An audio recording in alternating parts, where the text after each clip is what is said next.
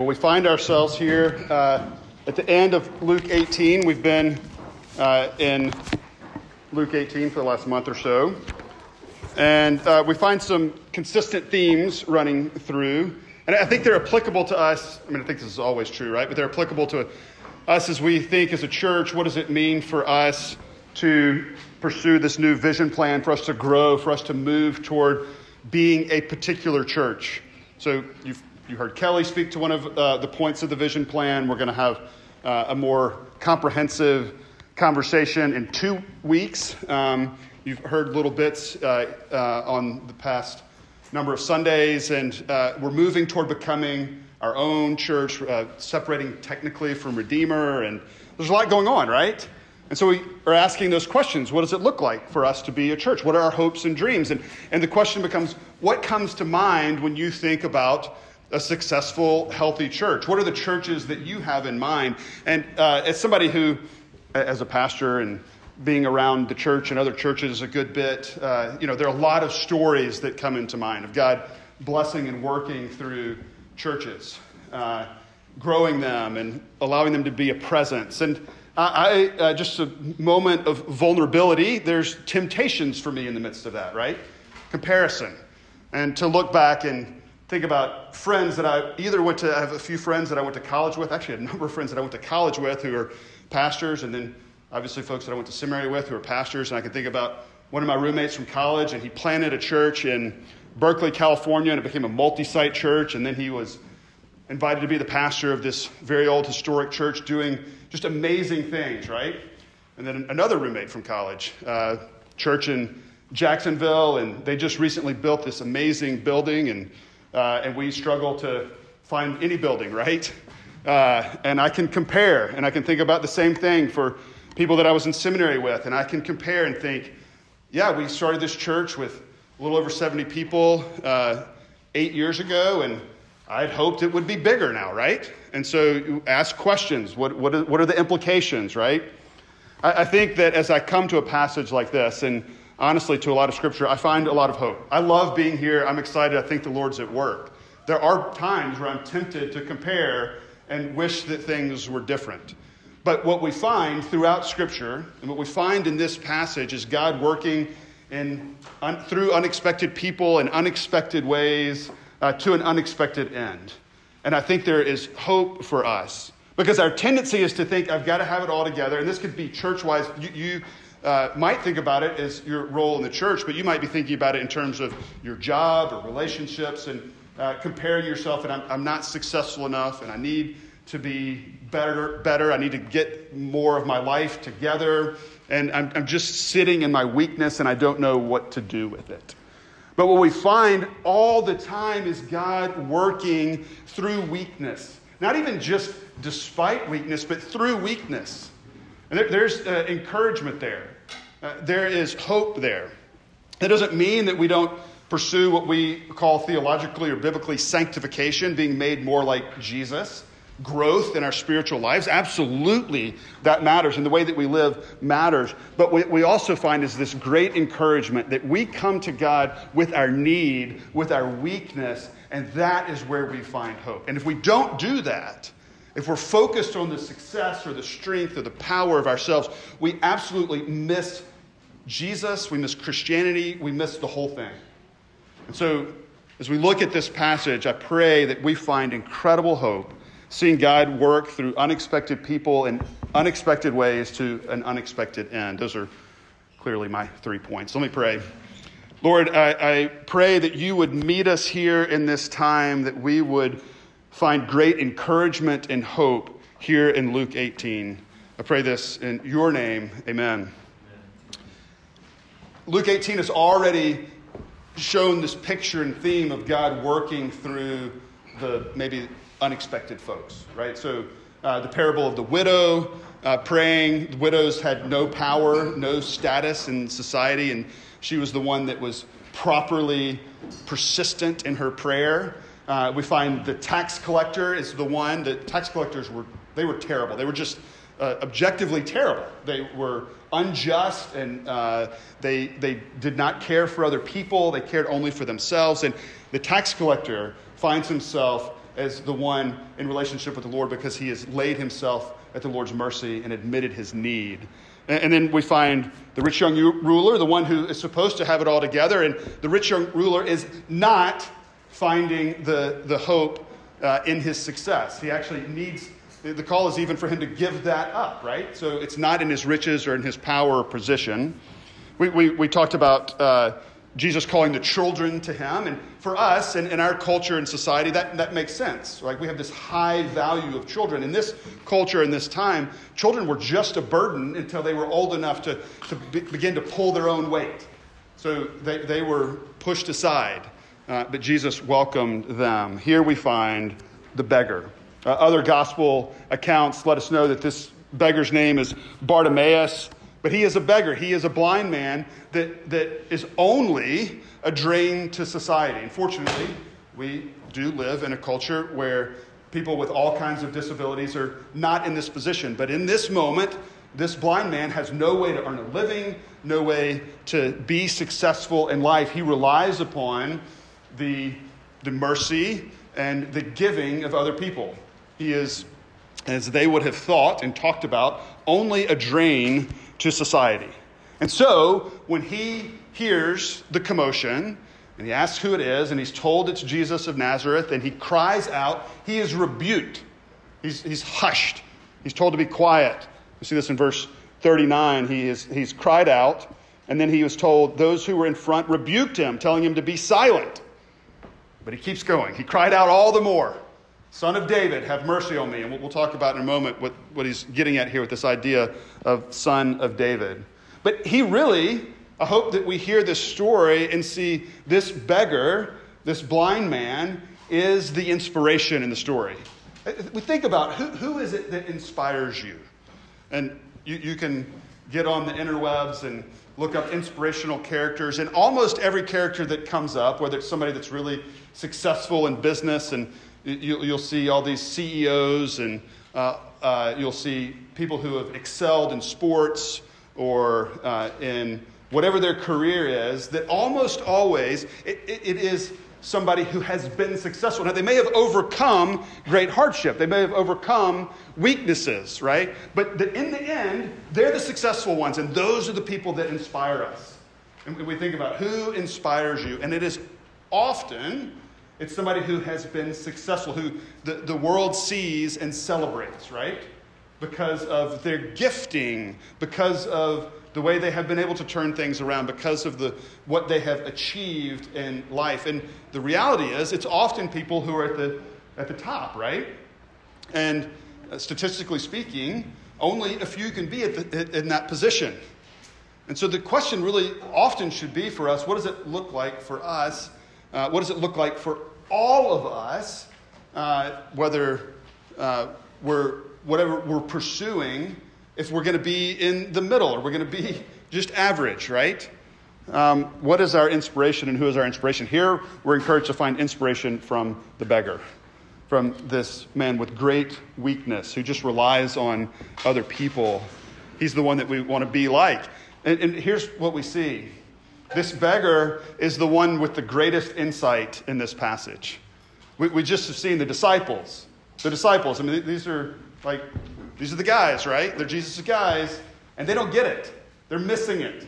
We, we see that in the, the passage, the first part of this passage, uh, verse 34. They understood none of these things. Uh, they're completely missing it. The saying was hidden from them, and they did not grasp what was said. They, they, they didn't get it. But here, the beggar sees much more. So he's told, This is Jesus of Nazareth. And uh, if we are familiar with the story, Nazareth is this kind of backwater town. It's nothing. But he knows there's a lot more going on there. So he cries out. What does he cry out? He cries out, Son of David, have mercy on me. He, he hears this is Jesus of Nazareth, but he knows there's more to it. Son of David is this picture of the promised Messiah. We're seeing that this is he's recognizing this is a part of the greater story. So, what, what the disciples didn't understand in the first part, and talking to the twelve, he said to them, See, we're going up to Jerusalem, and everything that was written about the Son of Man, and the Son of Man is also an Old Testament reference from Daniel that is is this picture of the Messiah. Everything that was written about the Son of Man by the prophets will be accomplished. This Old Testament story, the story that was written thousands of years ago and lived out hundreds and thousands, not hundreds of thousands, but hundreds of years ago, thousands of years, many years, this story has been unfolding and it's going to be fulfilled in Jerusalem when these things happen the beggar recognizes this is true. He's understanding some of what's going on when he cries out, Son of David, have mercy on me, using this messianic term. And so Jesus sees him and he engages him. And there's this beautiful picture of Jesus engaging this incredibly weak man and, and engaging him on a very personal level. Talk regularly about the fact that we sometimes are too focused on the individual and our individual relationship with Jesus, and it is very much a corporate thing that we're called into. But it's also true, and we celebrate that Jesus cares about us individually. And so he individually interacts with this beggar and he asks him, What, what do you want? What do you want? What are your needs? Let's, let's be in relationship. He engages him. When others have rebuked him and told him to go away, Jesus says, Bring him here let, us, let us engage. And he works in a powerful way in because of, not just again in spite of, but because of his weaknesses, we see Jesus' power. So that Jesus takes his limitations, takes his weaknesses, and works this beautiful story. This story that happens because he recognizes his weakness. He's in this position where he owns his lacking. He owns his weakness. He's not putting on a front, thinking, I've got it together. Hey, hey, hey, Jesus, I understand who you are. Like, I, have got more insight. Or uh, he's saying, I, I need mercy. Have mercy on me, son of David. He's recognizing and owning his weakness. He's bringing it before Jesus. This is fundamental to Christianity, and it differentiates it from other religions. And often, unfortunately, what is communicated in a lot of churches that it is dependent upon what I do, how I live, what I get together. If I check off a list, if I uh, if I look good enough, if I get my life pious enough, then Jesus will love me. You know, the gospel continually, again and again, is you have to come and own your weakness and recognize that we desperately need the mercy of the Lord. And what happens? Jesus answers. He speaks into that weakness and works powerfully.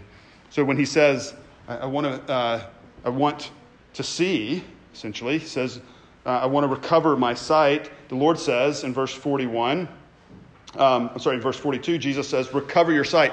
What, what he says here is actually just one word it's see. He says, see. And it, it's this one word Jesus has the power to heal, to give sight to this man who is blind. With one word. This is this also this incredibly beautiful biblical picture of God creating the world with a word, of Jesus himself being the word we see in the first chapter of John. And here, with one word, Jesus heals this man. He gives him sight. That's the kind of power that he has, so that we see that the faith that this man had, this insight that he had as to Jesus, who Jesus was, uh, it is demonstrated to be correct. And it, to be clear, was faith in Jesus. That's, Jesus says, it is your faith that has saved you, made you well. Um, that that faith was in Jesus. It was in Jesus' ability to, to bring this about. The object of the faith was Jesus himself. And then Jesus heals him. And he says, when he says, uh, Your faith has saved you, has made you well, it is this Greek word sozo. And it, it does have the connotations of both making well, but it also uh, is often translated as saved. And I think there's this ambiguity that Luke is using here that it's not just his physical healing that is happening, that it is very clearly a spiritual healing as well. He's, he's engaging the deeper need at the same time. He's engaging the need for forgiveness of sin, for his spiritual salvation, for the eternal life that he's been talking about this whole chapter and all of these stories. It's all linking together, and Jesus is bringing about that kind of salvation for this man. This is how he works, and we have to engage this and step into this. That we have to stop thinking it's about getting my life together and in order for Jesus to love me. We bring our weakness And we find that he does bring healing there. There is growth, spiritual growth and sanctification, but it all starts with us and continues with us regularly admitting our weakness. This beautiful passage from 1 Corinthians chapter 1 gets at this when he's talking to the people of God and he says, "Consider your calling, brothers." Not many of you were wise according to worldly standards. Not many were powerful. Not many were of noble birth. But God chose what is foolish in the world to shame the wise. God chose what is weak in the world to shame the strong. God chose what is low and despised in the world, even things that are not, to bring to nothing things that are, that no human being might boast in the presence of God. And because of him, you are in Christ Jesus, who became to us wisdom from God, righteousness and sanctification and redemption there's this picture that in your weakness, Jesus came. Jesus is the strength, Jesus is the wisdom, Jesus is the power, and not me, and not you. And we rest in that beautiful truth. And then we see Jesus calling and working not only through unexpected people, but in unexpected ways. We continue to expect the powerful and the successful and the strong. Those are the people that we, we want to rejoice and celebrate the, the well known and successful people who are following Jesus and, and hold them up and see what can happen, right? Uh, and then we also want to celebrate the blessing that, that God offers, and we often define that as success in the world, but He's working in unexpected ways. He's been heading to Jerusalem since chapter 9. This, this whole journey, chapter 9, and then here we are in chapter 18, and we have a couple of more stories before he actually gets to Jerusalem. But all along, all along the way, it, it gives this picture of him heading to Jerusalem. He's on a journey, and he's headed there for a particular purpose. We know he's getting close here. Jericho, in verse 35, where he meets the, the beggar, uh, is, is very close after his long journey. So he's, he's getting there. And there's an expectation as to the ways that he's going to work. The disciples think that when he gets there to Jerusalem, he's going to be this warrior king. And Israel, who is under occupation in the promised land by the Romans, they think that Jesus is going to be the king who overthrows that and brings about the, the successful promised land hope that they were looking for. And we know that's not what he does. We know that he's headed to Jerusalem for a, a different purpose, and we see it. He tells them exactly what it is in verse 32 and 33. He is going to be delivered over to the Gentiles. The Son of Man, he's referencing himself here. It's this, uh, again, another messianic phrase from Daniel. And uh, he says, The Son of Man is going to be delivered over to the Gentiles. That's a picture of judgment. That's a picture of the Israelites when they sinned and rebelled against God, they were turned over to the Gentiles. They went into exile or they were occupied. Both of those things happened. So he's going to be delivered over to the Gentiles. He's going to experience this judgment. He's going to be mocked and shamefully treated and spit upon and flogged and killed. We're going to talk about, don't, don't worry, we are getting, and he's going to rise. But the bulk of what he's talking about here is suffering and death. That's why he's going to Jerusalem. And he's inviting them to go along. We know as well that he's inviting them to go along because all but one of the disciples is also killed for proclaiming the good news of Jesus Christ.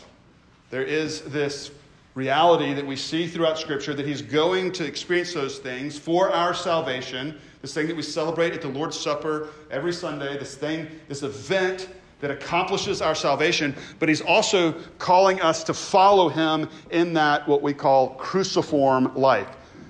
The cross is where he dies, and the cruciform life is this life that is patterned after Jesus. He's an example for us. He's calling us into that. This was the plan all along. It's clearly the plan. Jesus knows it's not some horrible accident. It's a part of God's plan in all of its horror. It's a part of his plan, not a horrible accident that he goes to judgment, mocking, being shamefully treated, spit upon, flogged, and killed. This is a radical departure from today's story. Often, what we hear, certainly in our context, and we talk about this regularly this, this fact that we're often conflate the church and Jesus with the American dream and uh, this blessing, and we may not be, we may not go as far as the prosperity gospel that would say you absolutely are promised uh, health and wealth. But we, we, we still think there's, you know, blessing often becomes this thing uh, that is uh, financial or uh, circumstantial in our lives, but that's not what we find.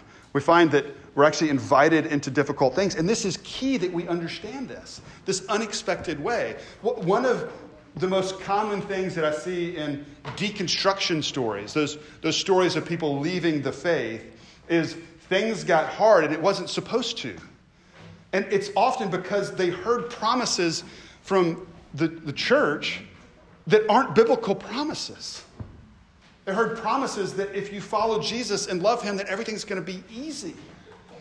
That, that things are going to go well for us, that we're going to be successful. And, and again, that's our culture, that's our American dream idea being seeping into the church. And, and, that's, that's not what we're, we're promised. And so that as, as we think about what they were hoping for, what their expectations were, were for this great nation, often what we hear uh, out of the church is uh, that what we expect is prosperity and power and position and freedom. Uh, that's what we want.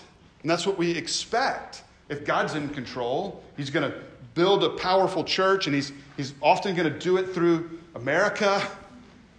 And this idea of a Christian nation, which is just not a thing, um, that this is our, and this is where we often find hope. And, and yet, the church around the world and throughout history, that's not the experience as we think about what's happening in Haiti right now and the missionaries that are still in captivity, and we think about what's happening in China and praying for Pastor Wang Yi and his wife, who are still in prison now for uh, years and probably will be, and, and the suffering that the church is experiencing, we, we make a mistake to expect things to, to be just easy. Uh, that, that's not the promise that we have. Now, the third point is we go to this unexpected end, is that what we find is there is promise. So, you know, you're thinking, you know, particularly if you're not a follower of Jesus, you're like, oh, this sounds great. I want to jump in here. there is beautiful hope. And the hope is that the promises of fulfillment and joy and blessing, they're actually so often intermingled with the suffering and the pain. That those things don't go away. But there is the promise to be clear, the promise of resurrection. So there is the suffering and the being mistreated and the being killed, but there is the resurrection. Jesus said, That's where I'm headed.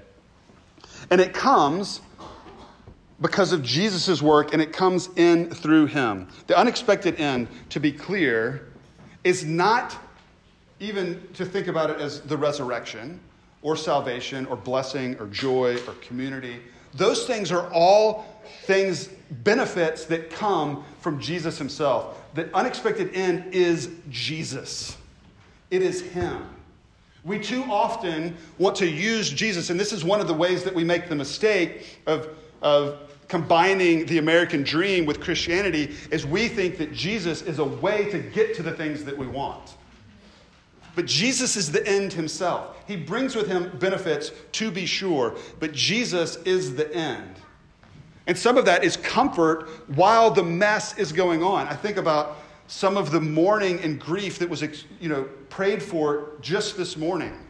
I think about uh, for those of us that are still connected uh, at Redeemer and over just the last months, funerals for Ames Nottingham and Craig Burton and Brian Ali. And that's just, just the, the tip of the iceberg of the death and grief and loss that we're all experiencing. And, and that we're experiencing in heavier ways right now, right? Absolutely, we are. That's why we talk about our, our need for community and our need for counseling and New Hope Counseling Center and the benefits of storied lives. And we say those things are valuable and we need those things.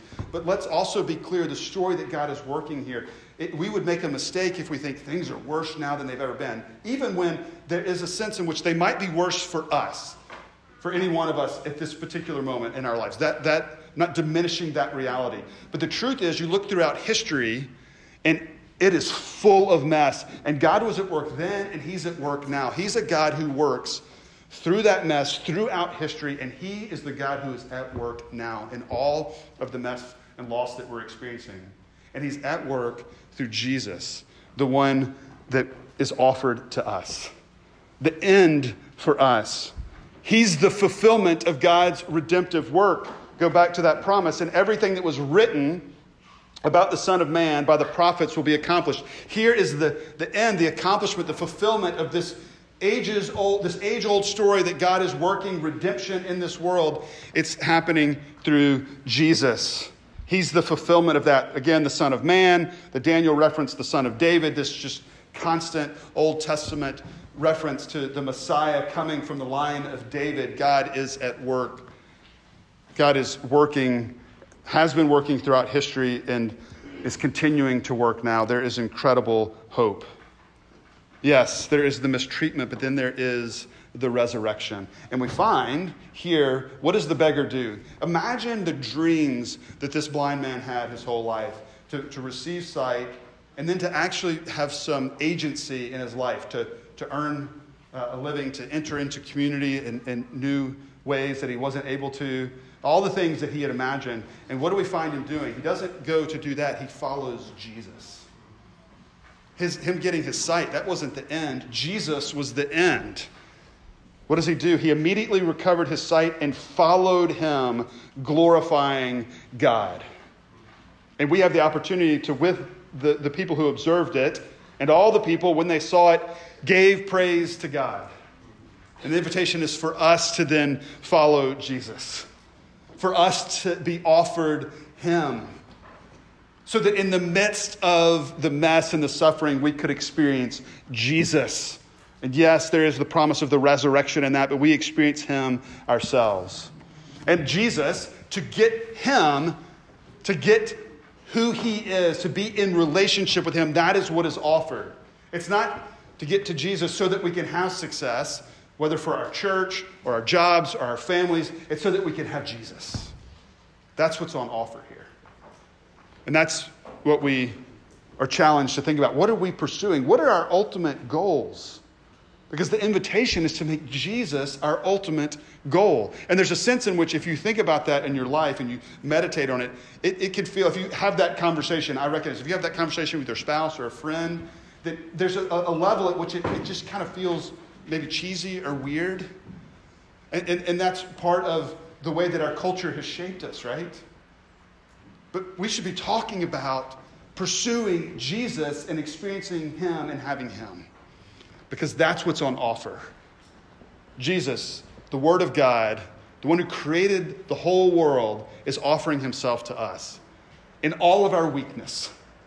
And He's doing that as we bring our weakness to Him and lay ourselves at His mercy. Son of David, Jesus of Nazareth, have mercy on me.